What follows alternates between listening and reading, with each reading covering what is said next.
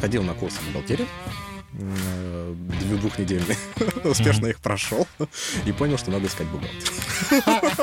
Как сейчас помню, Олег, значит, звали, мы с ним первый раз в жизни познакомились там практически в аэропорту. Я говорю, шпехаешь в English, я говорю, шпехаешь в English. Сейчас, когда я начинаю фактически заново, я, к несчастью, значит, вынужден опять работать. Приходится работать. Да, приходится работать, и я хочу сказать, что это просто ужасно. Всем привет! В эфире подкаст «Айтишниками не рождается» и его ведущий Беслан Курашов. Сегодня у меня в гостях Женя Цаплин, владелец и основатель компании Index Data Lab, которая занимается аутсорсингом в сфере машинного обучения, анализа данных, статистики и так далее. Женя, я все правильно сказал? Совершенно верно, Беслан, спасибо. Супер, привет, Жень. Привет, Беслан.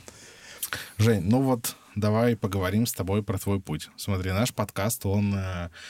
про то, как люди попадают в ай ти, и он при школе, а основная как бы специфика нашей школы — анализ данных, машинное обучение, и ты не то, что работаешь там, а ты владеешь компанией, которая занимается тем, что аутсорсит такие услуги. Это как будто бы, знаешь, новый метауровень. Ты явно не думал в детстве, что так произойдет. Кем ты хотел стать, когда вырастешь? Ой, это такой интересный вопрос. Раньше, наверное, я четко знал на него ответ еще лет десять назад. Так. А вот сейчас это довольно, довольно интересно. Да, давай, давай подумаем. Я работаю, наверное, лет с шестнадцати. Угу. И всегда четко знал, что вот у меня должен быть бизнес, у меня должна быть компания, я к этому шел. Угу. Вот, и поэтому, если там лет пятнадцать-шестнадцать, я даже название тогда придумывал. Так, ага. Самое главное. Да, да, да, самое главное тогда. Вот. Угу. И э, вот в, в этот период, да, я, я четко знал, что вот я хочу именно заниматься бизнесом. Каким именно в тот момент я еще слабо представлял, вот, потому что шестнадцать лет весь мой бизнес был то, что я занимался репетиторством. Ну, да, самозанятый. Да-да-да-да-да, самозанятый. Вот. И уже после школы, на, в конце первого курса университета, вот как раз-таки э, смог зарегистрировать э, свое первое юрлицо, да, в России. Это был две тысячи второй год. И э, дальше уже все пошло там по стандартной схеме. В этом году, получается, в августе буду шестого августа отмечать двадцать лет. двадцать лет предпринимательства. Да, предпринимательской деятельности. Круто. Ну, вот прям в детстве. Вот ты в школе учился, ты что думал, ты будешь делать? Что я думал, что я буду делать в школе? Эм... В школе я в основном в компьютерные игры играл. Во что ты больше всего накатал? Ну, тогда был Warcraft два, конечно же. Ну, Counter-Strike один шесть. Какой-нибудь, да. Да-да-да, классика. О чем я мечтал в школе? В школе я был довольно активным, вот насколько себя помню, и меня там куча разных вещей интересовало. У меня был интернет в России. Возможно, я один из самых первых, кто его там смог получить. То есть я помню, девяносто четвёртый — девяносто пятый год, у меня уже был Дайлап. Oh. И, соответственно, я уже бороздил просторы. А какой это был город? Москва. Ага, ну, ну, да. В Москве уже. В Москве был Дайлап, я даже до сих пор помню компанию. Как она называется? Мега, по-моему, она называлась. А. Мега. Вот, интернет-провайдер. И я уже бороздил просторы интернета. Понятно, что Википедии тогда не было, но были куча других ресурсов, типа EskJivis или как его там, Yahoo. То есть, ну, mm-hmm. вот я на таких сайтах там смотрел, что-то изучал. Вот, и у меня мечта была как можно больше, да, там, собирать а, информацию. Мне очень был интересен этот мир. Mm-hmm. А, и я как-то вот четко представлял, что вот именно что-то связанное с бизнесом, с... продажами, с разработками. То есть вот это вот меня все очень интересовало. Потом я знал, что это продакт-менеджмент. Тогда я таких страшных слов не знал. Но вот на самом деле действительно было такое четкое представление. И самое интересное, я никогда не планировал работать на кого-то. И более того, не считая... сколько, восьми лет в Высшей школе экономики, mm-hmm. э, я никогда в жизни не, ну, не работал ни на кого. Хотя работа в Вышке, это скорее было... Да я понимаю, хобби, я да. понимаю, как это устроено, да, это реально по приколу. Окей, а вот ты заканчивал школу, пришла пора поступать в универ. Куда ты поступил и на, какую, на какой факультет? Че, на, на кого учился? Вот, закончил я школу, это как раз-таки было. И у меня на выбор было несколько вариантов вузов, куда можно было поступать. Для себя основную цель я выбрал Государственный университет управления, который вот у нас на Выхино находился недалеко. Uh-huh. А, ну, у меня была парочка резервных, потому что все пугали армии, да. Так. Вот, я помню, институт геодезии и картографии у меня был в качестве резервного. МИГАИК. МИГАИК, да, да, да. ГУЗ, Государственный университет землеустройства, я и туда подавал. Вот. А под домом у меня была чудесная такая, чудесное, чудесное заведение, современная гуманитарная академия. СГА. СГА, да, я на всякий случай туда тоже подался. Ну, туда всех брали. И пошел период вступительных экзаменов, испытаний, и я с удивлением для себя сдал очень хорошо. Было два экзамена — математика и информатика, соответственно, в университет управления. И я сдал эти два экзамена очень хорошо. Прошел на бюджет, что для меня было большим сюрпризом, потому что, естественно, паника одиннадцатого класса, все говорят: ты не пройдешь, учись там, ага. страдай. Вот, я поступил на бюджет, поступил на направление маркетинг. И э, причем очень странно поступил. Я шел вообще-то, на самом деле, на факультет налоги и налогообложения. Почему? А, ну, понравилось название. Ну, думаю, если я с бизнесом буду связан, то, наверное, нужно идти по налогам. Налоги надо уметь платить. Да, налоги надо уметь платить и оптимизировать, и все, что с этим связано. Вот. И, соответственно, я шел на это направление. Но э, я... раньше была такая система, ЕГЭ еще не было. Хотя э, я сдавал ЕГЭ, по-моему, это был пробный, э, экспертный э, какой-то пробный вариант. Вот. В общем, поступ... подавал документ на налоги, налогообложение, а на выходе, значит, я прошел в университет по баллам, но не прошел на факультет, на... вот, который именно занимался налогами. И э, меня абсолютно не спрашивая, никто меня не спрашивал, меня отправили, я увидел себя в списках зачисления на специальность маркетинг. О, прикольно. То есть тебя поменяли, тебя поменяли факультет. Ну да, потому что в университет я прошел, и те, кто, собственно, хорошо сдал экзамен, но чтобы их не отсеивать, да, их перекидывали автоматически. И это была судьба. Это была судьба, которая, на самом деле, вот определила все мое дальнейшее существование, потому что вот все мое последующее обучение, оно так или иначе было связано с маркетингом, и моя работа связана с маркетингом, несмотря на то, что... Вот, что, что там машинное обучение. Да, что машинное обучение, да, аналитика. Моя роль в компании — это всегда продажи. Угу, вот, привлечь клиентов. Да, это маркетинг, это продажи. И, ну, и такая побочная роль, ну, которая не, не совсем уже побочная, основная — это, естественно, кадры. То есть практически за всю историю существования бизнеса я всегда отбирал единолично uh-huh. состав команды, которая вот работает. Вот. И, собственно, попав на факультет... Факультет назывался «Инноватики и логистики». Так. А вот специализация как раз маркетинг у меня была. И так это определило мой дальнейший путь. И вот до четвертого курса я в университете управления отучился. До четвертого, а потом что было? Ты бросил? Это очень интересная история. Да. Значит, на втором курсе, когда мне стукнуло... Ну, в конце первого курса, даже совсем быть точно, мне уже стукнуло восемнадцать лет. И так как я знал, чем я планирую уже заниматься, заниматься я планировал бизнесом, я побежал бегом. Ну, я ничего не понимал о бизнесе тогда. Да. И мне пришла гениальная идея, что надо сначала зарегистрировать ООО, ага. чтобы начать заниматься бизнесом. Серьезный подход, да. Серьезно, мне восемнадцать лет, у меня паспорт есть. Все готово, все классно. Вот. И э, побежал я, соответственно, нашел каких-то юристов через интернет объявления, побежал регистрировать ООО. Они мне его зарегистрировали успешно, да, шестого августа как раз. То есть э, я в конце мая, ну, у меня первого мая день рождения, я, соответственно, числа пятнадцатого пошел регистрировать, и шестого августа, очень достаточно длительный срок, я получил э, свидетельство о регистрации вот этот ОГРН, который у нас был. Uh-huh. А, причем тогда не было ни упрощенной системы налогообложения, а, никаких ли там льгот малому бизнесу по ведению учета. То есть ты встрял на полноценную налоговую отчетность. ОСНО по полной программе, никаких поблажек. Вот. И, соответственно, я стою шестого августа, значит, с, с этим пакетом документов. И у меня была идея, что бухгалтерский учет я сам смогу вести. Ну, я же начинающий предприниматель, что там нанимать бухгалтера. Так. Вот. Э, сходил на курсы бухгалтерии. Двухнедельные. Успешно их прошел. И понял, что надо искать бухгалтера.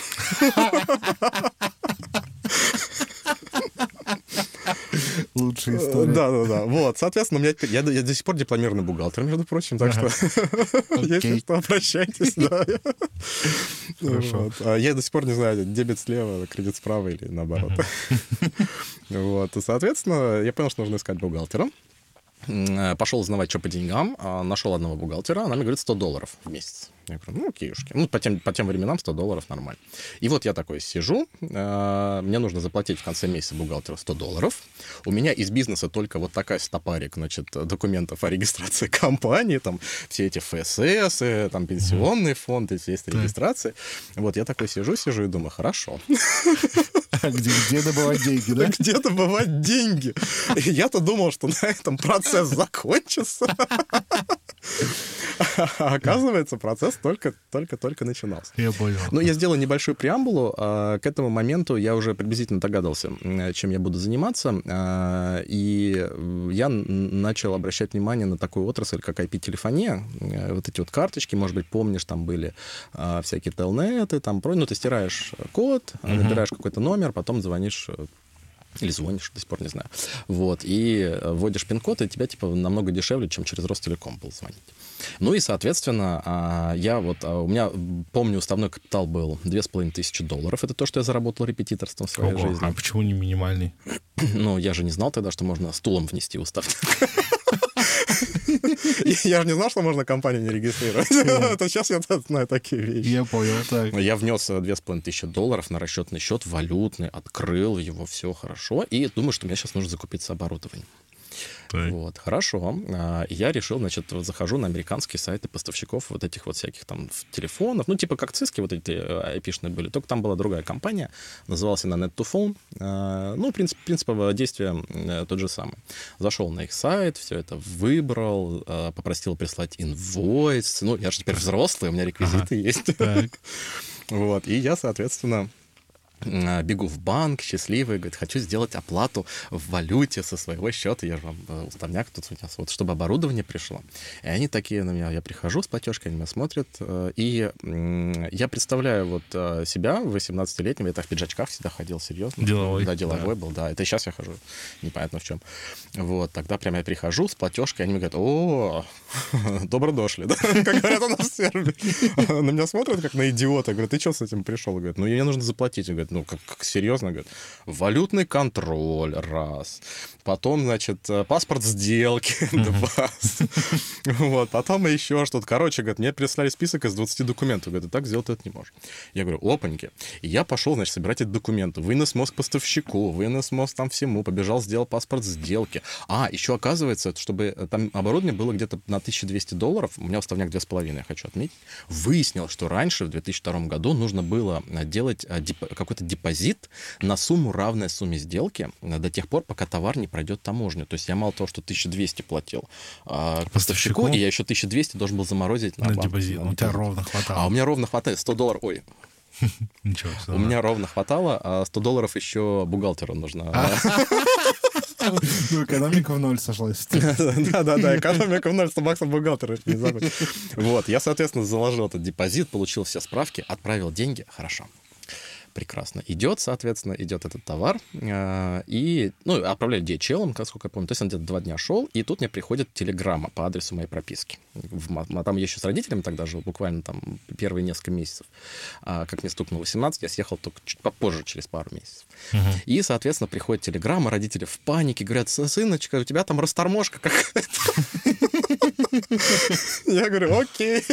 Я смотрю на телеграмму, а там злобным официальным текстом написано «Явиться в южнопортовую таможню по такому-то адресу в такое-то время, значит, будем вас, в общем-то... Челленджить. Ну, я такой бегу туда и говорю, здрасте, что, как приехал, почему, мне товар нужно выпустить? Они говорят, ну, какой товар выпустить, куда? Во-первых, эн дэ эс сверху надо заплатить.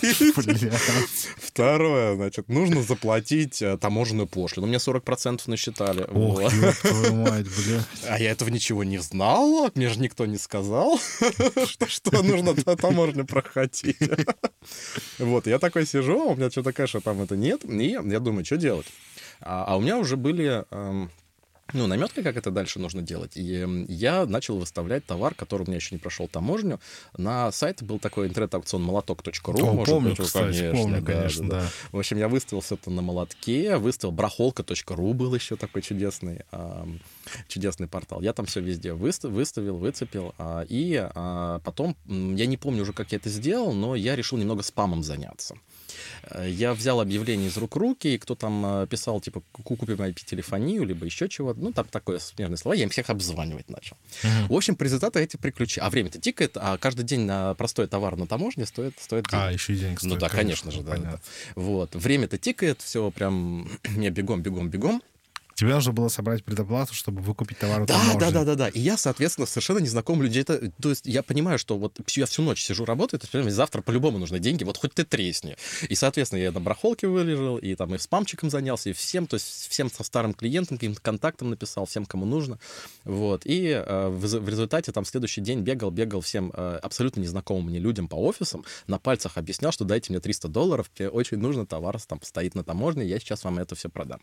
Ты не поверишь, а я собрал нужную сумму. Красиво. И я до сих пор, ну, как бы тогда, возможно, я вызывал какой-то шок и ужас. Ну, не ужас, а, скорее всего, шок у людей, которые я прибегал, и я действительно а, смог собрать нужную сумму, пошел в таможню, заплатил За, за растаможку, за эн дэ эс, получил этот товар, угу. вот, и потом всем развез и получил оставшуюся часть. То есть я аванс только собрал вот с этих да, людей. Я понял. И таким образом э, распихал свою первую партию. А у тебя получилось заработать с учетом того, что сорок процентов прибавила таможня, плюс эн дэ эс сверху накинули, плюс то, плюс все? У тебя экономика-то вообще сошлась? Она была положительной? А, экономика сошлась. Ну, устройством покупали долларов за сто, а продавали за триста тогда. Ну, вот такая да. механика была.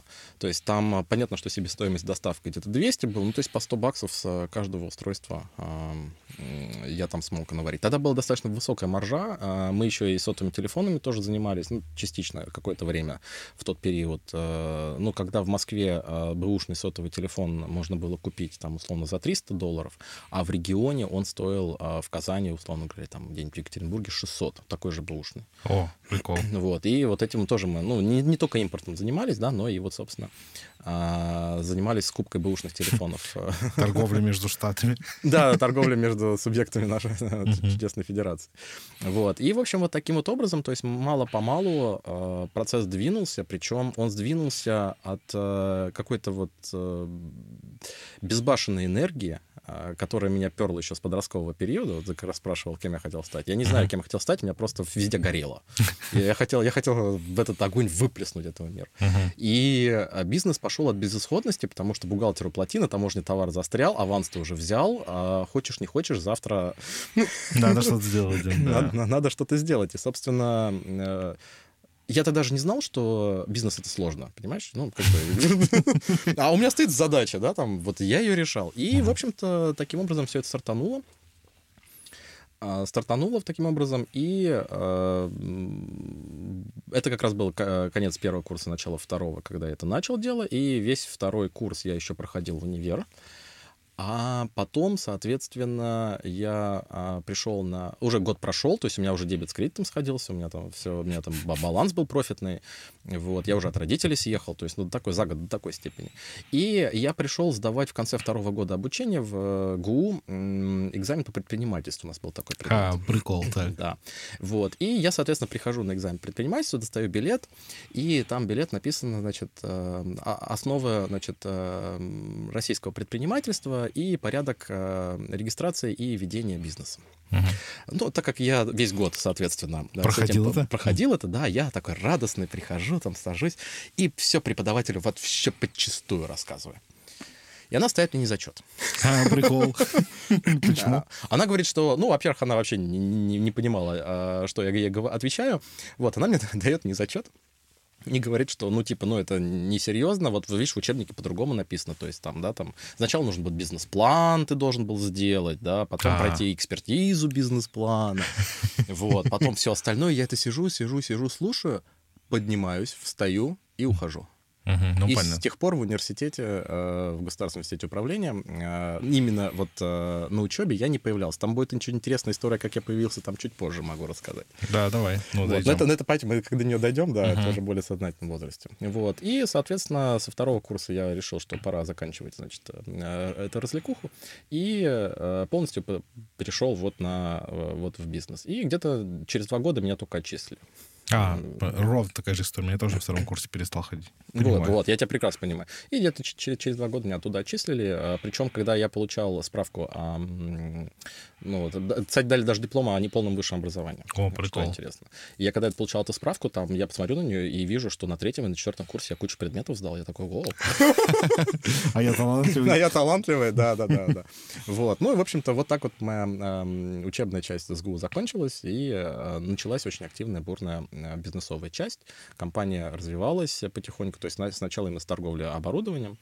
мы а, вот перешли на оказание услуг сервиса, то есть мы начали саму эту телефонию предоставлять, то есть узел связи у себя поставили, О, лицензию красиво. Получили. Узел связи — это, по сути, сервак, на котором крутится... Астериск по... какой-нибудь, да? Да, понятно. Вот, Астериск, там мы сами биллинг написали, э, стыковали его, там, помните, как до сих пор радиус протокол, угу. вот, состыковали с э, непосредственно...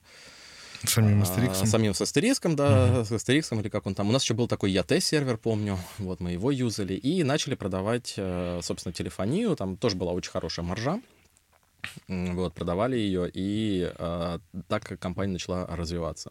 Но что самое интересное, где-то вот через там четыре-пять лет я понял, что оборудование уже не столь актуально, и, а вот биллинг, который мы написали, всем был нужен и интересен. Uh-huh.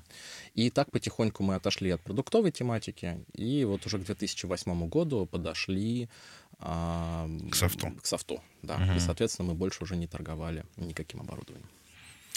Прикольно.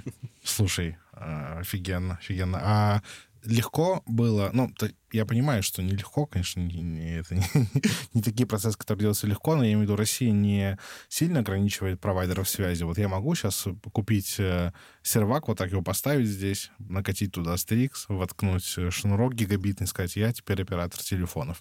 В России? Да. Сегодня, две тысячи двадцать второй год. Не сегодня. Ладно, я понял. Тогда, когда ты делал, как это было? Тогда, когда я делал, это было очень легко. Мы получили лицензию на нашу компанию и сдали узел связи Роскомнадзору. Ну, то есть это было...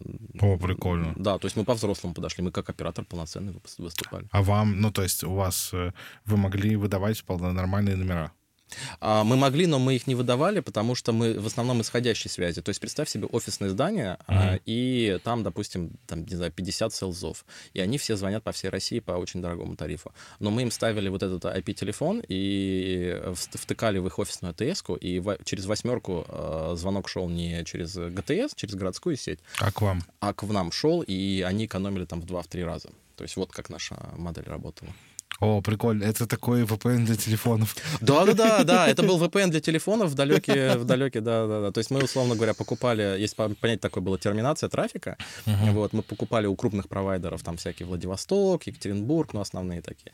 Вот. И потом плюс семерку покупали. Плюс семерку — это все оставшиеся номера там по, по всей России. И у нас там себестоимость звонка, там, условно, Екатеринбург была там два рубля в минуту, а мы продавали там за пятнадцать, например.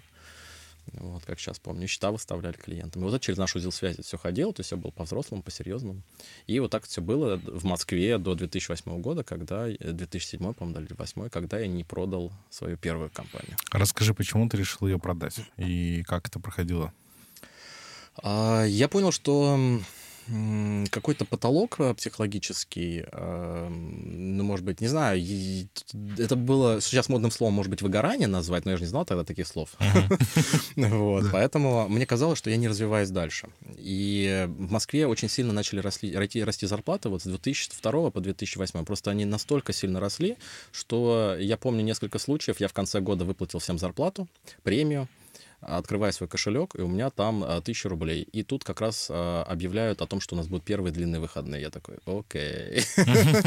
Потом второй год то же самое произошло. То есть все деньги, которые... Компания была прибыльная, но все деньги, абсолютно все, я тратил на инвестиции, скажем так, на развитие. То есть мы росли, мы хорошо росли. А вот себе я практически ничего не получал. Я понял, что уже надо что-то менять. две тысячи восьмой год, сколько мне было, двадцать четыре года. Я уже старый был, как мне тогда казалось. Сейчас мне кажется, что у меня сейчас только жизнь начинается. Вот. Ну и... Я подумал, что нужно что-то менять, потому что в Москве я не могу, в принципе, платить зарплаты таким образом, чтобы у меня что-то оставалось. И тут идет звонок от моего знакомого и говорит, слушай, а ты же английский знаешь? Я говорю, ну, знаю. А ты можешь сгонять в Лас-Вегас на недельку на конференцию с, с одним чуваком, у которого там бизнес-встреча деловая? Вот. Он по-английски не бе-не-ме, а ты вроде английский знаешь хорошо, в Штатах много раз был. И mm-hmm. поэтому, если ты можешь, он тебе все отплатит, командировочные, прочее, прочее, там, проживание. Вот. Я говорю, конечно, хочу. Мне нужно как раз развеяться. Вот. И, в общем, с, как сейчас помню, Олег, значит, звали. Мы с ним первый раз в жизни познакомились там практически в аэропорту. Mm-hmm. Говорит, шпеха из English. Я говорю, шпеха из English. Он говорит, ну, это мне подходит. В общем, мы с ним полетели, а он летел не совсем в Вегас, он летел в, в командировку в город Альбукерке, это Нью-Мексико. А, это... место действия сериала Breaking Bad, «Все тяжкие». Ну вот, да-да-да. То есть мы полетели где-то седьмой или восьмой год, я уже точно не помню. Мы полетели, ну так как он ехал на рабочую командировку за счет компании, естественно, мы полетели Москва-Лос-Анджелес. Вот, соответственно, мы в Лос-Анджелесе пять дней, значит, потусили, он там... шмотками закупался, ну все, а я там ходил, переводил. Вот, взяли тачку, потом поехали в... По-моему, мы, то ли мы сразу поехали в Вегас, то ли мы поехали сразу... По-моему, мы, а, мы сразу поехали на Гранд-Каньон после Лос-Анджелеса. Он там немножечко посмотрели, потусили. Вот. После этого только мы поехали в Мексику, в Альбукерку. И вот у нас было два часа переговоров, соответственно, деловых, на котором я выступал в качестве переводчика. Мы ездили в компанию, которая занималась... с автоматизированными системами, тогда машинное обучение еще не было так популяризовано, но mm-hmm. они это называли системой поддержки принятия решения. Да, да, да. И работали они там с шестидесятых годов. И, mm-hmm. условно говоря, это было как раз-таки прото-тип, там, прото-машинное обучение, прото, там, не знаю, там, система автоматизации, о которой с шестидесятых годов было. И они, например, работали на авиацию. Mm-hmm. Вот вводишь определенные параметры самолета, и система тебе говорит, слушай, если сейчас не будет обслуживания двигателя, то он в ближайшие двадцать часов откажет с вероятностью там шестьдесят пять процентов. Mm-hmm. Ну, то такие вот они системы делали. Я понял. И... Тут немного офф-топика мне хочется сказать, что, на самом деле, я, насколько понимаю историю машинного обучения, сами методы были разработаны давно, не было железок, чтобы да. их быстро крутить. Да. И когда появились железки, это все выстрелило резко. Абсолютно точно. То есть вот я в эту как бы тему шагнул. Я так все посмотрел, все uh-huh. прикинул. В общем, провели мы эти двухчасовые, значит, переговоры. Потом поехали в Лас-Вегас, там еще три дня, значит, вели себя исключительно пуритански. Ну, я понимаю. Ну, естественно, это же Вегас, да. Вот. И из Вегаса уже полетели, полетели обратно в Москву. А он был из чудесного города Дубна.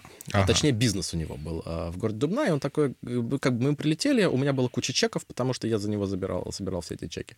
И мне нужно было съездить в бухгалтерию в город Дубна. Ага. Значит, две тысячи восьмой год, февраль или март, там уж не помню. А я человек, родившийся в Г. Москва, да. значит, и который к этому моменту ни разу за территорию МКАДа не выезжал. Я Только хочу... на самолете. Только на самолете. Шереметьево, Домодедово у меня было. Внуково тогда еще не было. И у меня уже там была машина. И я такой сажусь, и мне нужно ехать сто двадцать километров на север от Москвы. А мне, как бы, ну, все, все знакомые, мама там с папой говорили, слушай, ну, ты что там за МКАДом, там медведи, там, там страшные люди, там, там разруха. Mm-hmm. Я такой сажусь в машину, да, там, еду, и первый раз в жизни я вот выезжаю за, за МКАД, и я думаю, ну, все, сейчас будет просто, я тут увижу дичайшую разруху, там непонятно что. Просто, ну, на самом деле, в детстве-то я выезжал за, за пределы города. У меня в Тамбовской области, Машанский район, село Рысли, была бабушка. Угу. Соответственно, туда мы в детстве ездили, когда я был совсем маленький. И я помню, значит, э, ну, самое яркое впечатление — это общественный туалет автовокзала города Шацк, там, который наверное, мы проезжали. Дырка, дырка такая в полу, да. Ты очень хорошо думаешь о автовокзале города Шацк. Все мои описания этого места, значит, для подкаста не не годятся. Можешь просто запить. Да, да, да, да. Вот. И я как бы думал, что, в общем-то, в Дубне я увижу приблизительно то же самое. Я приезжаю в Дубну, останавливаюсь на вокзале, на вот этом «Большая Волга», который там сейчас открылся. И я должен был подождать директора этой компании. Он должен был за мной приехать на своей машине, и мы гуськом должны были за ним поехать в офис. Вот. И он приезжает, мы там «Здрасте, здрасте». Очень классный оказался человек. Вот я его первый раз в жизни видел, от которого в командировку ездил. Mm-hmm. И вот ну, так вот мы подъехали в его офис, и я такой еду по городу Дубна, и говорю, слушай, а какой классный город. Вот, подъезжаем его в офис, там все дела в бухгалтерии сделали. Он говорит, слушай, а давай я тебя... А офис был на Атоле, улица... Как-то там... Блин, Атол, это был инновационный инкубатор тогда, mm. это в Дубне. И э, давайте я по городу провожу. Покатаю. И у меня катает по городу, рассказывает, что здесь вот здесь у нас ученые, ядерщики, физики, ядерщики жили. Здесь у нас университет Дубна. Здесь у нас там все такое-такое. И я еду, еду, еду и понимаю, что я влюбляюсь в этот город. Mm-hmm. Что я хочу просто здесь жить, что это просто уникальный город. Я спраш... И первым делом, а, подождите, подождите, откатываю назад. А как я влюбился? Я спрашиваю, какие у вас зарплаты здесь? Он говорит, ну, средняя по городу тысяча десять-двенадцать. Я такой говорю, ничего себе. И тут я влюбился в город. Будем откровенны, значит, любовь произошла. Вторая половинка, значит, пришла именно с средней зарплаты. Тогда в городе еще не было ОЭЗ, поэтому довольно низкие были а, ставки. Объясни, пожалуйста, я-то знаю, объясни, пожалуйста, слушателям, во-первых, про саму Дубну, во-вторых, про то, что такое ОЭЗ. А Дубна — это чудесный наукоград, который находится в ста двадцати километрах от Москвы на севере. Это единственный город Московской области, который а, расположен на Волге. А, там уникальная набережная, уникальная... Это, это, это город, который в лесу находится. То есть ты идешь в лесу, а на самом деле в городе. А, уникальный воздух, а, люди прекрасные, добрые, не москвичи, значит, вот. И... это просто место, куда стоит съездить хотя бы раз в жизни, если ты живешь в Москве, но и не только в Москве. Угу. Вот. Ну, это, да, это наукоград, построен специально под угу. задачи физики, и там в основном э, живут люди, которые так или иначе вокруг физики сосредоточены. Да, вокруг ОИЯИ, это раньше тогда было в том, в том году. ОИЯИ хочу раскрыть, смешно угу. звучит. ОИЯИ — это Объединенный институт ядерных исследований, правильно я сказал? Да, совершенно верно. Да, вот ОИЯИ, вот это смешное слово, значит оно. И все. А, соответственно, сейчас, конечно, там уже вот эта особая экономическая зона играет больше, нам, мне кажется, сейчас уже роль. Но помимо ОЭЗ и а, ОИЯИ, там же еще много всяких разных крупных советских предприятий оборонной промышленности, насколько я понимаю. Uh-huh. Вот, КБ Радуга, там, Атол тот же самый, Тензор. И они тоже там свою лепту так или иначе вносили в город. И появилась вот в две тысячи восьмом-две тысячи девятом году особая экономическая зона. И когда вот мой первый визит я туда в город сделал, я понял, что надо э, закрывать офис в Москве и открывать офис в Дубне. Звучит э, разумно. Разумно. Судя по зарплатам и прочим, я все это понял. И я привернулся, соответственно, своей первой поездке в Дубну в Москву, и на следующий день всех уволил в компании. Реально? Да. Прям уволил да, всех? Да, уволил всех. Одним днем? Одним днем. Вот это ты жесткий тип. И как им было с этим? Ну, я всем выплатил выходное пособие. Да, я понимаю, но все равно так внезапно, а ты там не вел с ними разговоры, что, ребята, вот предлагаю вам зарплату города Дубна. двенадцать тысяч? Я тогда платил уже, там, не знаю, в Москве эта зарплата была тысяча восемьдесят, да. А. Вот. А, ну, в Дубне, конечно, двенадцать это, это, это было среднее по городу, программисты там получали больше. И, ну вот, да, то есть, собственно, в Москве я полностью всех уволил и ну, заново перезагрестировал компанию в городе Дубна. Пока еще не было особой экономической зоны, но мы уже регистрировали компанию под...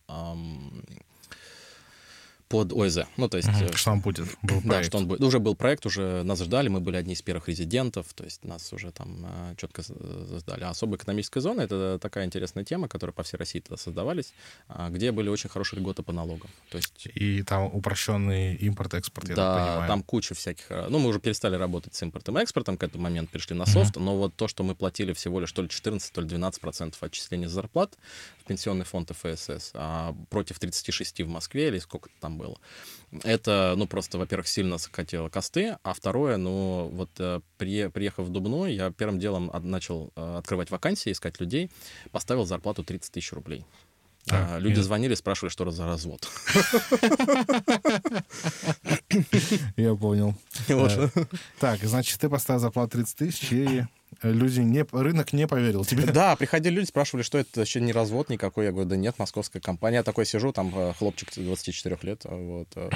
Да нет, нормально, московская компания, открываем офис. Так на меня все смотрели, как так. Ну, в общем, я, не, я потом понизил зарплату до, до восемнадцати. Да, и чтобы, ну, чтобы, чтобы быть в тренде, чтобы было понятнее. В рынке, да. Да, в рынке, да. Вот, народ пошел. Я помню, ну, тогда работы в Дубне было очень мало, и мы, когда открывали вакансию, у меня был случай до ста резюме там, за один день приходило ну, вот, на, на, на вакансии. Слушай, я сам сейчас захотел пойти кого-нибудь поханчить из Дубны. А уже поздно. Сейчас уже, мы, мы говорим, две тысячи восьмой год, когда там не было работы. Uh-huh. А сейчас сколько там резидентов? Сейчас зарплата в Дубне, а, я думаю, как минимум сравнялась с московской зарплатой. Скорее всего, да. Вот, то есть это одна из причин, почему я вышел из российского бизнеса, да, в прошлом году. Это в том числе, что так как бизнес находился в Дубне, нужно было принимать решение либо его оттуда убирать куда-то. Я думал Питер перевести, я думал еще куда-то. Ну просто в Дубне стало настолько много резидентов и настолько город развился, что это хорошо для города и для жителей, но это очень плохо для бизнеса. Но конкурировать сложнее стало за сотрудников. За кадры, за, uh-huh. за, за всего. Вот, и поэтому это была одна из причин выхода из, из российских активов, потому что ну, там нужно было срочно менять стратегию, начинать с нуля. Но я подумал, не проще ли с нуля в Сербии начинать, да? Да, а ну вот мы говорили про продажу. Я правильно понимаю, что угу. ты вот сейчас подвел, что по итогу ты решил продать бизнес? Да, то есть вот как раз причина была, ну, это было как раз разгар ковида, и причина была то, что я уже действительно понимал, что я хочу работать только на зарубежных рынках и только с иностранными заказчиками, и никакой стратегии для себя вот в городе Дубна я уже больше не видел. Соответственно, вот я продал, ну, целый год продавал ее, там было несколько потенциальных покупателей, крупных банков, вот, которые... Без мата сейчас пытаюсь, подожди, дубль три. Было много... крупные банки, которые хотели, значит, задешево купить очень достаточно хороший актив, и, в общем-то, мы с ними не сошлись на этой теме, и в итоге компанию я продал своим ключевым сотрудникам, топ-менеджменту. Да, мы достаточно хорошо договорились о, об условиях моего выхода, и, в общем-то, все остались, судя по всему, довольны, потому что они продолжают обслуживать. То есть бизнес продолжает чудесно работать в городе Дубна уже без меня, угу. И все ключевые топы все остались в компании. Красиво, да, красивое решение. А ну, про банки я понимаю, да, мы вот ходили, когда... под свои задачи думали, мы, мы растем на свои, но мы думали в какой-то момент, что, может быть, ускорить рост, привлечь инвестиции, тоже ходили по фондам, по банкам, тоже, да, типа, дайте нам много за мало, пожалуйста. Условия катастрофические, то есть они, вот, ну, действительно, я с тобой, мы с тобой у тебя дома на новоселье обсуждали условия выхода, да, когда я тебе говорил, что там месячную выручку, условно говоря, предлагали, говорит, больше тебе не дадим. А, причем, да, причем с комментарием таким, это один из топовых банков был, комментарий был следующий. Слушай, мы тебе еще хороший подгон делаем, потому что ты и так будешь, ну, закрывать, либо ты и так будешь вынужден дальше это обслуживать, поэтому скажи спасибо, что не ноль. А еще, в принципе, В принципе, ты нам должен.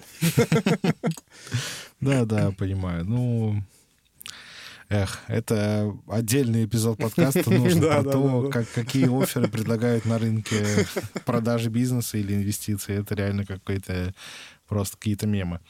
Так, значит, ты продал бизнес ключевым сотрудникам. И что ты, вот как это происходило? Ты сначала решил, что... Ну да, ты уже, в общем-то, сказал. Ты сначала решил, что ты хочешь работать uh-huh. на иностранных рынках и на глобальном рынке. И как ты выбирал Сербию? И как ты собирал команду? Почему именно машинное обучение, аналитика? Расскажи вообще про все это.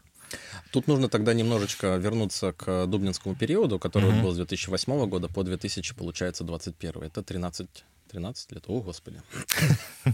Да. тринадцать лет. Еще отправили. Год, и твой бизнес получил бы паспорт. Вот, но он получил без меня, да? Да, да. Вот, отец-основатель сделал лыжи.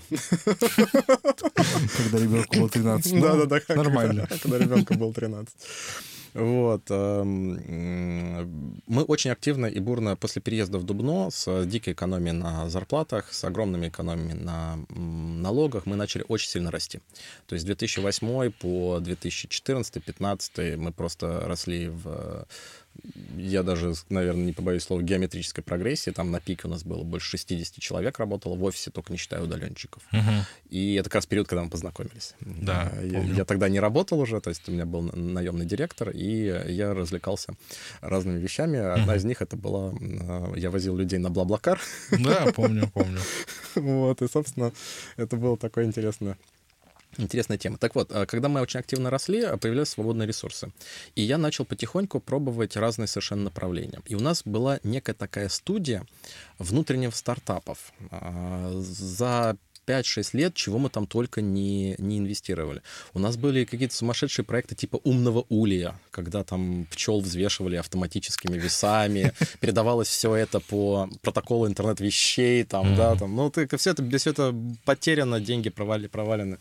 Вот, и, естественно, там, ну, больше, наверное, десять-пятнадцать разных интересных идей мы стартовали, и в том числе последние несколько лет, вот это двадцатый год, девятнадцатый, я начал делать небольшие стартап-эксперименты с зарубежным рынком.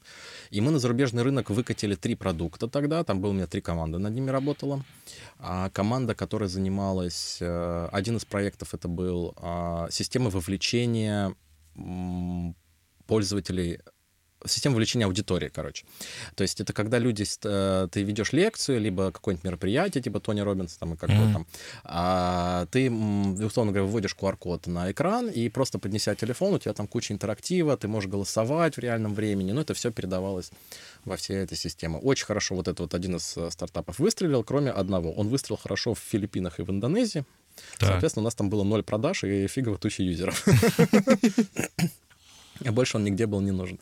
И второй, а, у нас был такой микростартапчик, который занимался анализом данных. То есть мы выкатили услугу а, интернет-парсинга а, и сопутствующая обработка данных. То есть статистический анализ, эс пи эс эс. Я как раз тогда учился в аспирантуре уже. Вот, и как раз-таки а, вот...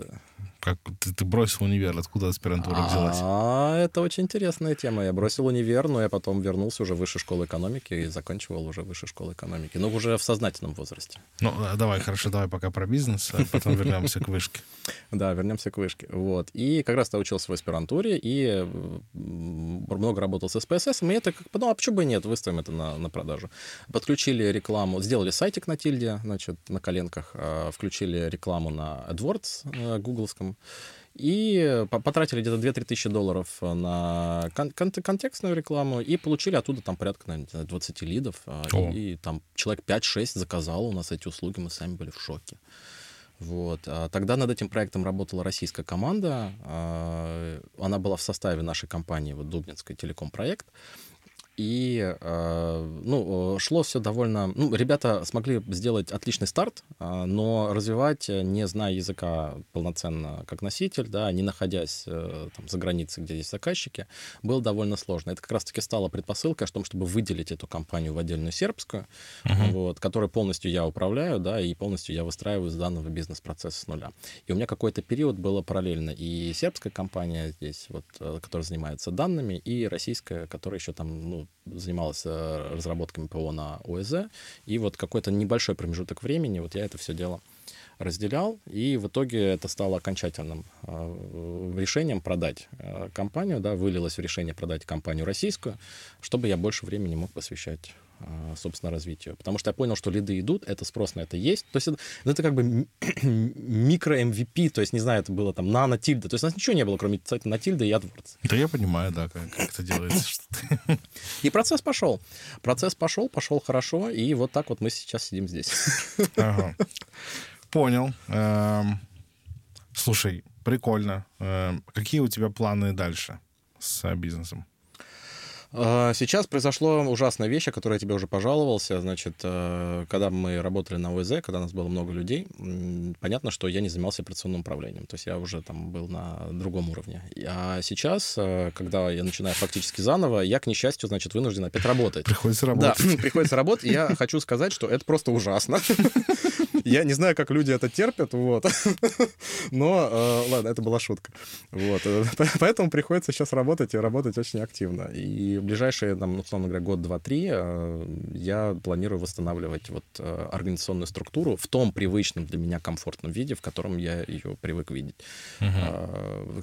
Возможно, это будет не классический офис, но, возможно, будут те же самые роли. То есть будут отделы продаж, чтобы не я работал с клиентами, будет бухгалтерия, там будет, условно говоря, секретариат, у меня, наконец, появится помощник личный, вот, ассистенты и все остальное. То есть чего мне очень сейчас сильно не хватает, потому что... Понимаю. Да, потому что все сам. Здесь приходится делать. И поэтому работать так, чтобы вернуть себя, да, на тот уровень а, восприятия предпринимательства, к которому, ну, вот я привык, условно говоря, в России. А почему Сербия? Не планируешь ли ты переехать? А вообще, где твои основные клиенты? Где у тебя большинство? Ведь есть какой-то регион, где больше, чем в остальном? Uh, у нас, uh, так как мы рекламу врубили сразу по всему миру, это была большая ошибка, uh, которую мы быстро исправили через пару недель, слив несколько тысяч долларов.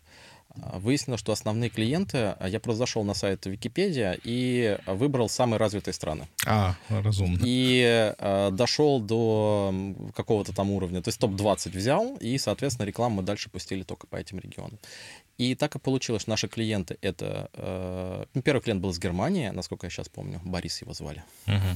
Вот. Второй клиент был из Швеции, до сих пор с ним работаем, это очень крупная компания.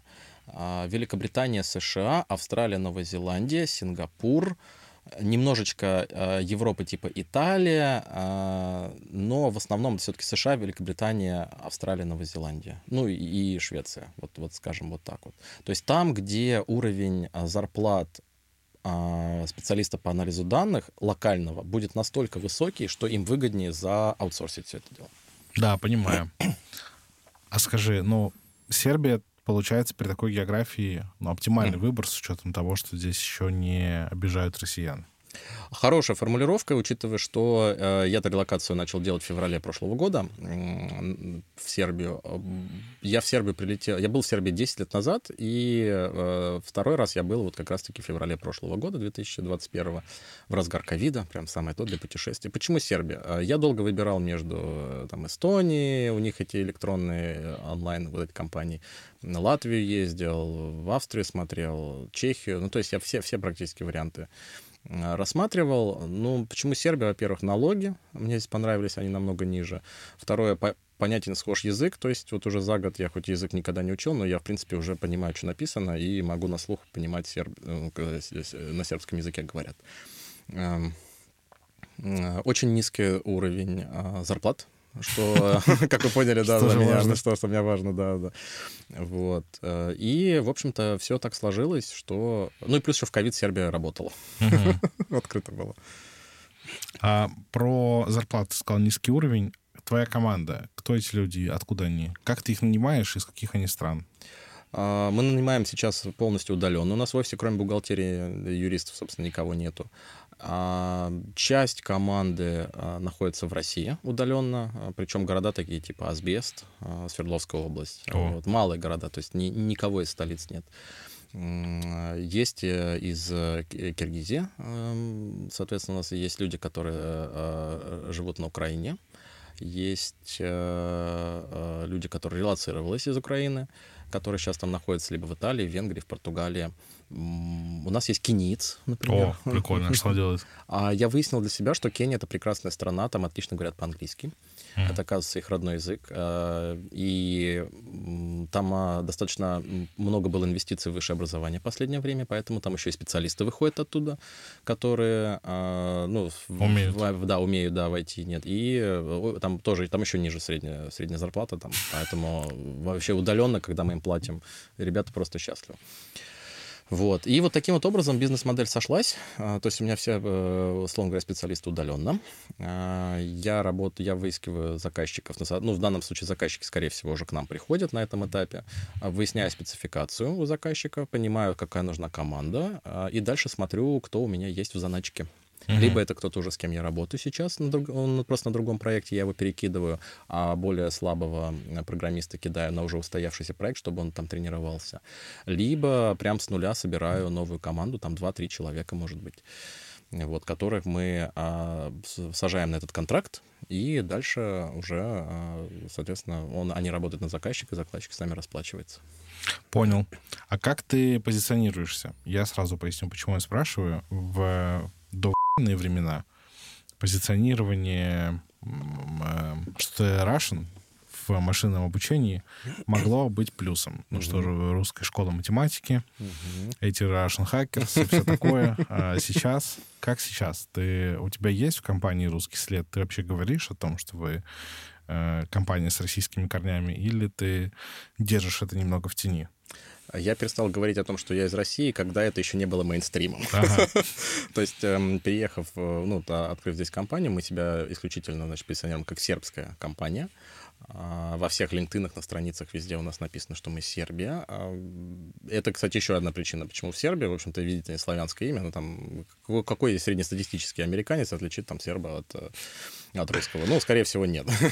Фамилии, последняя буква, это Че. Да, да, да, да, да, да, да, да, надо поставить обязательно. Спасибо за, за лайфхак. Вот. И мы себя исключительно позиционируем как сербы, потому что еще год... Причина этому была одна из Тех, одна, одна из причин была, что мы, когда еще экспериментировали год-полтора назад с этим бизнесом, находясь еще в Дубне, уже было понятно, что с, многие клиенты отказывались оплачивать счета, когда видели, что инвойс идет от российской компании.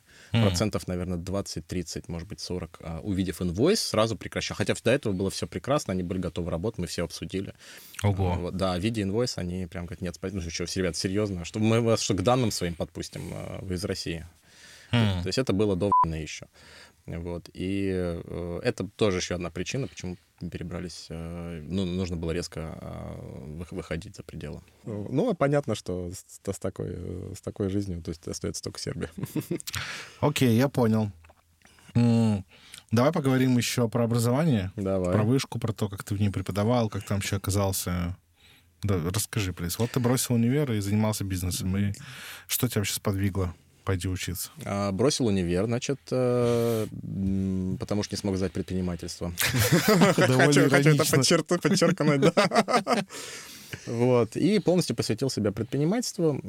И в какой-то момент, когда уже стабильность компании дошла до уровня, что у меня начали появляться мои первые помощники, и в какой-то момент непосредственно директор, который управлял всей компанией, у меня освободилось время.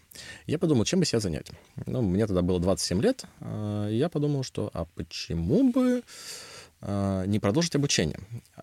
Так как я много работал, у меня, соответственно, было мало общения. И э, я подумал, что надо бы расширить свой круг общения, да, познакомиться с мальчиками, с девочками. Ну, uh-huh. Всегда приятно.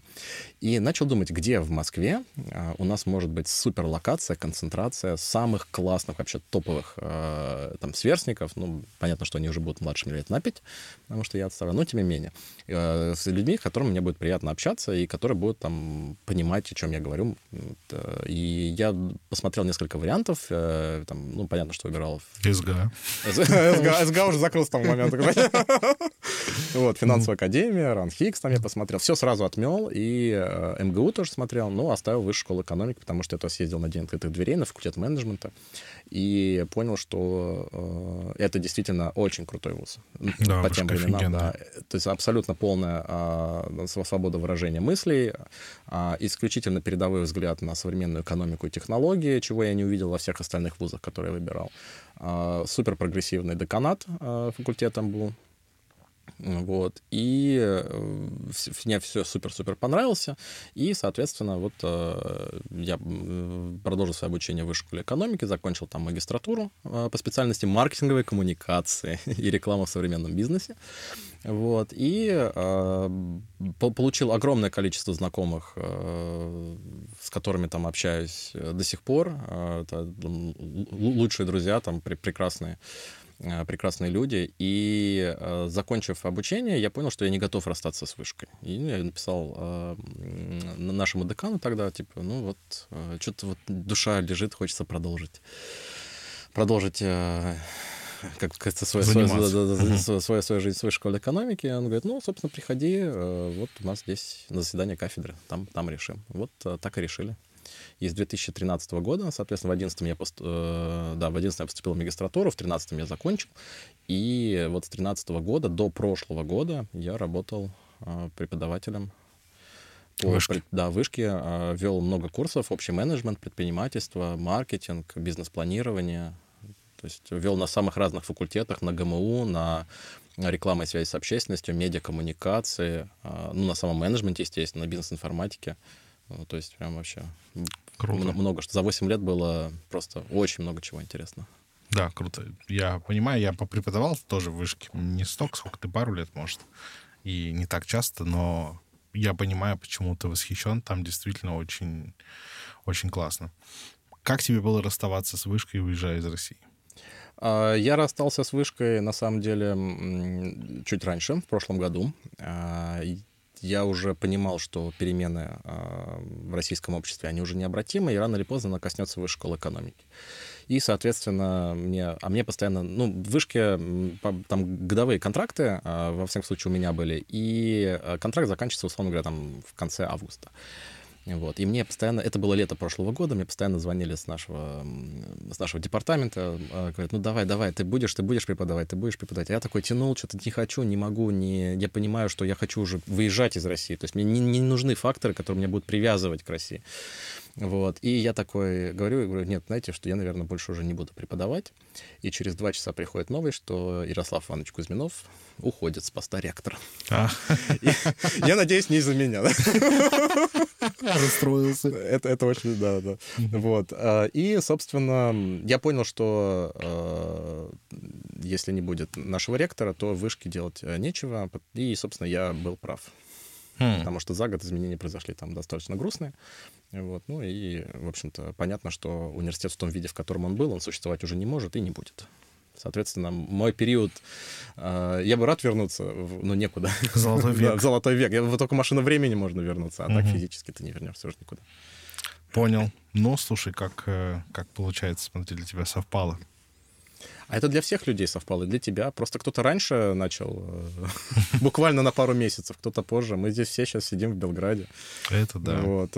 У всех практически, если отбросить там какие-то формальности, у всех практически одинаковая история, да, то есть причина переезда. Да, да, согласен. Что ж, Женя, мы с тобой обсудили твой путь, обсудили еще, коснулись твоего пути предпринимательского, твоего пути в образовании, в преподавании. У меня такой вопрос. Вот наша аудитория — это люди, которые э, учатся, учатся с некоторым посылом попасть в ай ти, и я уверен, часть из них, неизвестно какая, но часть из них будет в ай ти не обязательно технарями, часть будет предпринимателями, как и ты. Какой бы ты мог дать совет э, человеку, который подумает, что, кажется, я буду войти предпринимателем? Ну, первое, физически нужно выехать за пределы России. Как бы, ну, просто иначе ты не сможешь работать. Это просто путь невозможен. Соответственно, это первый шаг.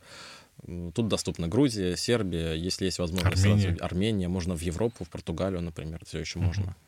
А в США, если есть виза, пожалуйста. Вот, то есть первое, нужно физически выехать из России, потому что продолжать работать на мировом рынке, находясь в России, это невозможно. А, а второе, это я бы рекомендовал найти узкую специализацию. То есть машинное обучение, анализ данных, это все очень широко, это неимоверно широко. Да, я понимаю, да. Потому что, например, к нам приходит куча лидов, которые занимаются оптическим распознаванием. Ну, мы вообще это не делаем. То есть, да. ну, как бы, ну, ну, при этом они есть. И вот, соответственно, к чему, к чему я это все веду? К тому, что нужно выбрать какую-нибудь узкую специализацию и желательно высокооплачиваемую. И вот непосредственно дальше с ней уже в ней уже двигаться. И начать я рекомендую давал бы, если начинать свой бизнес с нуля после школы, вот именно ай ти-школы, то я бы рекомендовал пойти на одну из бирж фриланса типа Upwork и попробовать началом продать себя. Да, вот как специалиста, получить опыт, понять, какой ритм, потому что я сейчас столкнулся с одной проблемой. Сейчас в Белграде много выпускников Яндекса, Сбертеха и все остальное. Я несколько человек нанял тут так. за этот месяц. Вот. И э, мой топовый программист из города Асбеста, э, у которого, э, скорее всего, нет высшего образования, я не уточнял, вот, он делает, условно говоря, это решение за два часа. Э, прекрасные, значит, мои специалисты и, и, из Яндекса, да, с опытом работы двадцать часов потратили, за, за, за, за, затрекали, значит, и ничего не сделали. Mm. Вот. Ну, то есть, э, при этом они очень хорошие специалисты. Проблема в понимании времени. Времени и и стоимость этого времени на зарубежном рынке. Если mm. ты хочешь работать на, на западных заказчиков, которые вот из, из США, Великобритания, они прекрасно знают стоимость часа, поэтому она у тебя шестьдесят долларов в час или восемьдесят долларов в час, а не двадцать. Но эти восемьдесят долларов в час по производительности должны быть выгоднее, чем двадцать часов, проведенные в России, при там, стоимости там, пятнадцать долларов в час. То есть понимаешь, да? Да, вот я это? понимаю. Вот, то есть то, что ты получаешь там сто баксов в час, это значит, что тебя с дисконтом покупают. Я понял. То есть ты, по сути, говоришь, что окей, брать деньги выше, чем там в России, или, ну, окей, окей брать повышенные деньги, но важно, важно работать... Да. Повыш, повышенный стандарт, да, совершенно верно. Угу. Вот, и это вот очень заметил, то есть вот те ребята, которые я сейчас нанял, они классные ребята, я провожу с ними воспитательную работу сейчас, то есть никого, ни, ни с кем не расстаемся и не планируем расставаться, вот, но воспитательная работа об оптимизации, значит, а чтобы понятие быстро и качественно, надо немножко поправить. Да, я понял, не, ну так-то сходится, знаешь же, это обычный вот этот треугольник, что только два параметра из трех может быть быстро, качественно, дорого. Да, быстро, качественно и недешево, то есть третий никак нельзя взять. Но mm-hmm. если у тебя рейд там, шестьдесят долларов в час, там, для, ну, минимально стартовый там, для специалиста, там, который, условно говоря, занимается natural language processing, да, а, то, ты, то твой КПД должен быть повыше. То есть фактически ты должен там, в три-четыре раза быстрее... ну, э, не, не кодить, а именно решать проблему э, заказчика. Какой-то, воспользуйся открытыми библиотеками, скачай там любые решения, ты должен решить эту проблему. Тебе, в принципе, писать самому ничего не надо. Mm-hmm. Вот, если там ми- ми- минималка. То есть это еще вторая, кстати, второй интересный момент, то, что вот все наши заказчики, они стараются, чтобы было написано как можно меньше кода, желательно ноль. Готовые библиотеки, готовые датасеты натренированные. Ну, то есть вот, вот это я понимаю. То есть заказчики как раз-таки знают цену деньгам и времени, и скорости. Угу. Вот. А вот пока наши российские программисты не всегда. Ну, немного сейчас давай... Время позволяет, немножко хочу в бок уйти. Давай. Мне кажется, я понимаю, откуда растут ноги, по крайней мере. Вот я работал в Яндексе четыре года. И, ну, в Яндексе есть такой флекс, что а давай заоптимизируем код, чтобы он выполнялся да, на две микросекунды да, быстрее. Да, да, да, да. Вот именно этим как раз мои программисты, которые недавно наняты и занимаются. Ну да. Они увидели, говорят, это ужасно не оптимизировано. Я да, говорю, заказчику да, да. нужно проблему решить. У него там скрипт не срабатывает. А они хотят вот... вот...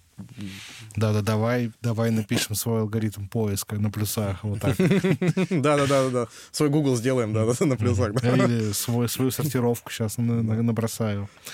Окей, я понял тебя. То есть, ну, и еще я подумал, вот сейчас ты пока рассказывал, я подумал, что, по сути, давай будем честными. Вот я работал в Яндексе и, и по себе знаю, видел, как другие работают. Работать эффективно в день можно вот там те два-три часа, про которые mm-hmm. ты говоришь. Остальное время это, ну, что-то я сходил кофе налил, да, да, да, да. поболтал с коллегами, что-то еще поделал. По сути, ты говоришь, что если вы переходите на зарубежные рынки, то вы, вот, пожалуйста, только и трекайте те два-три часа, которые вы работаете, а остальное выкидываете. А, и да, и нет. Значит, и, и да, и нет. Тут эм, интересный такой момент. Когда мы работаем в системах заказчика, и когда трекается время наше, да, все это видим, например, восстает вопрос, что трекать. Мы трекаем все созвоны, мы трекаем а, процесс обучения. Ну, то есть не в смысле гуглить на Ютубе ролик, как что такое питон. У меня просто такой случай был. Одного специалиста, который я нанял. Случайно. Но его же нет с нами. Вот. Но это и обучаешься, например, в самой системе вот заказчика. Это можно трекать. Реально, опять же, ты получаешь свои шестьдесят долларов в час, условно говоря, и у тебя в день больше пять-шесть часов затреканных очень сложно сделать. То есть это надо учитывать еще это, то, что рейд повышенный, но физически больше пять часов затреканных сделать очень сложно. Затрекать восемь часов, это значит, ты будешь работать с утра до, пока не ляжешь спать. Тогда жестко. Ты, возможно, восемь часов затрекаешь. Жестко, жестко. Ты говоришь, я у меня, не знаю, ужасы перед глазами. Да, да, да, сразу видно, значит, хороший опыт работы в Яндексе. Вот я в такой реальности живу. И на этом мне удается выживать и строить бизнес-модель. Потому что к нам как раз-таки обращаются за, вот, ну, за, за такими решениями. А в большинстве случаев клиенты, которые обращаются, им нужно внезапно. То есть у них, скорее всего, проблема. Uh-huh. И им никак нельзя. То есть это как... Мы как реанимация. Мы не лечащий врач, мы реанимация. Вот мы немедленно, значит, это все чиним. А потом, когда заказчик увидел, как быстро мы реанимировали пациента, мы ему предлагаем нормальный слоу-моушен, да. да, другую бригаду, которая вот идеально вот по твое описание подходит. И это так мы продаем эм, полноценный аутстаффинг. Ну, то есть, когда там, мой сотрудник работает только на одном проекте. Обычно после того, как мы его экстренно реанимировали, есть поле для дополнительной продажи. Вот уже аутстафф там. И тогда человек действительно может кофеечек попить там в перерыве. Угу. Но он не реанима... реаниматолог не может, понимаешь, попить ну, кофеечек. Я понимаю. Вот. А если ты терапевт, то ты можешь с медсестрой там коньячочек, да, кофеечек. Да, поболтай, сказать, да, подождите. Да, там, да, да. Вот, ну, идеально вот картина, да? Надо угу. переложить на поликлинику. Да, я понял. Что, Жень, мы вроде бы все обсудили. Последнее, что я предлагаю гостям, это не обязательно делать, если ты этим не воспользуешься, мы это вырежем на монтаже. Если ты хочешь кого-то похантить, можешь сделать на аудиторию нашего подкаста. Конечно, я хочу похантить. Меня легко найти в социальных сетях. Да, и если не справитесь, напишите в наш чат. Наш чат найти более легко, так как он залинкован с выпусками этого подкаста. я вам скину контакт Жени. А если вы не справитесь найти меня в соцсетях и в Гугле, то, скорее всего, вы не прошли отбор. Сразу вас предупреждаю. Ну, вообще-то, да. Тоже верно. Когда в Москве еще у нас был офис, и когда у нас были курьеры, у нас была Нижегородская улица, дом тридцать два, корпус пять. Нижегородская — это где-то на Рязанский проспект. Да, да, да. И мы когда нанимали курьера, а там пятнадцать корпусов, это институт радиосвязи был, мы снимали в одном из пятнадцати корпусов. И мы писали Нижегородская тридцать два в объявлении для курьеров. И э, пока мы это не писали, пока мы писали полный адрес, в день приходило пятнадцать человек. И причем все такие сомнительные. Когда мы начали писать Нижегородская тридцать два, в день доходило два человека, и мы их тут же брали. А, я понял. Zero тестовые задания. Да, да. То есть, понимаешь, чтобы дойти до нашего офиса, просто было название компании, э, телефон угу. и э, почти неправильный адрес. Я понял. Ну, адрес, но на огромной территории, да, да, да я да. понял. И только те, кто смогли справиться с этой задачей, собственно, вот там. Кстати, хороший тест, реально надо же найти охрану, там, спросить. Да, да, да, да, пойти коммуникацию. А вот если серьезно вернуться к, к найму, то э, я с огромным удовольствием готов пообщаться с тем, кто хочет выйти на зарубежный рынок, даже если вы сейчас физически находитесь в России, вам нужна просто консультация, либо поддержка, э, либо понимание, как работает зарубежный рынок. Я открыт вообще всегда, любой соцсети, я всегда со всеми общаюсь, всегда сам лично отвечаю на сообщения. Э, и если действительно вам нравится формат вот такой вот работы, который у нас проектный, то я с удовольствием готов пригласить нашу команду, если сможете найти наш офис на Нижегородской улице. И сможете найти Женю в интернете. Даю подсказку. У меня на Фейсбуке в друзьях есть. Это уже, считайте, решенная задача. А Фейсбук сейчас не показывает друзей из России. Да? Да, ты серьезно? Не знал? Да, нет. Заблокировано. То есть все российские аккаунты, нельзя посмотреть список фейсбучных друзей. Прикол. И ну, ну это сейчас часть безопасности. Прикольно. Ну, тогда... Поэтому это еще плюс один квест, да. Да, да. Окей. Что, Женя, вроде все обсудили, классно поболтали, спасибо, что пришел. Я получил максимум удовольствия и как будто вот просто получил заряд энергии и очень рад, что ты меня пригласил. Спасибо тебе огромное. Спасибо всем пока, кто послушал. До встречи через одну неделю. Пока. Счастливо.